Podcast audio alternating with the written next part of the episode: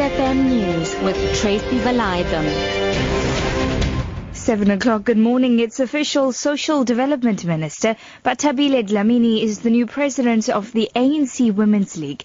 The results of the league's top five leaders were announced in the early hours of this morning after delegates stayed up for hours to cast their vote.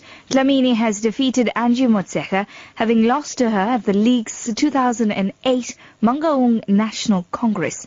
Busi Chimombe reports. It was a long night for the over 2,700 voting delegates.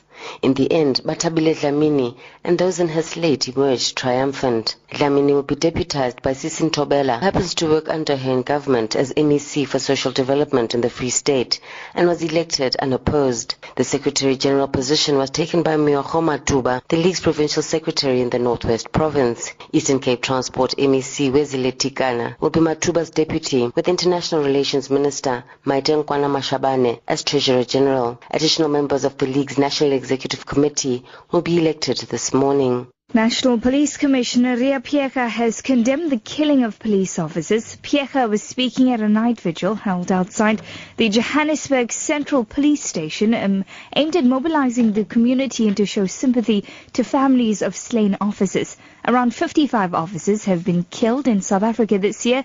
Members of the SAPS Johannesburg Metro and Gauteng Traffic Police stood in solidarity at the vigil. Phiyega expressed deep concern.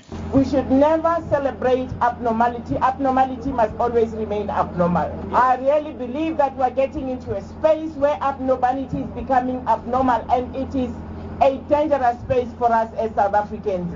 So let us recognize abnormality for what it is. The killing of police in the numbers that they are being killed is abnormal. The Mido Macia trial will resume in the High Court in Pretoria on Wednesday. Yesterday, the presiding judge questioned the eight former policemen on trial for the Mozambican taxi driver's 2013 murder, asking why none of them attended to him while he was hooked to the back of a police van.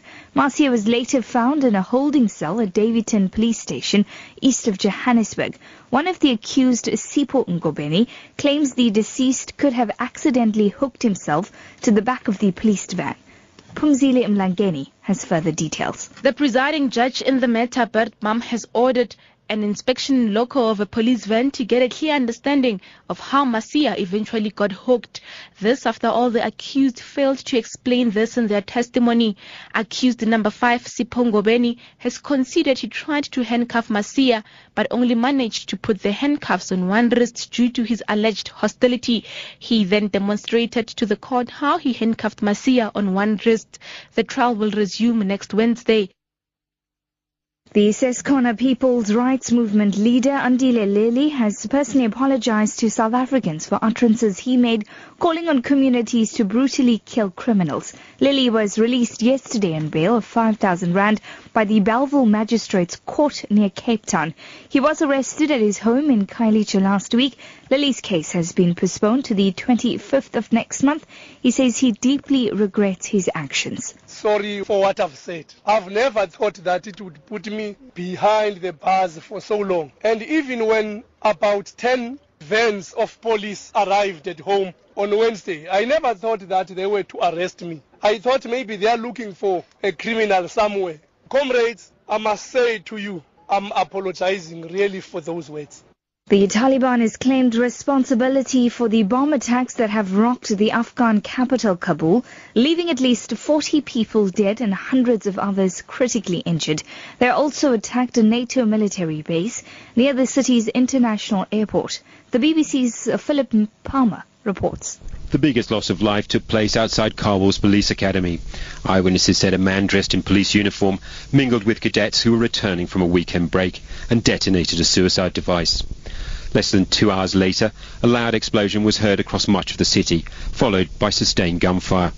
The police said the attack was to the north of the airport, an area that is home to a number of bases of the security forces. President Ghani said the attacks were an attempt by the Taliban to divert attention from splits in their leadership following the announcement last week of the death of the movement's founder, Mullah Omar. The top story this hour, it's official. Social Development Minister Bathabile Dlamini is the new president of the ANC Women's League. For Lotus FM News, I'm Tracy Valaydham. I'll be back with more news at 8.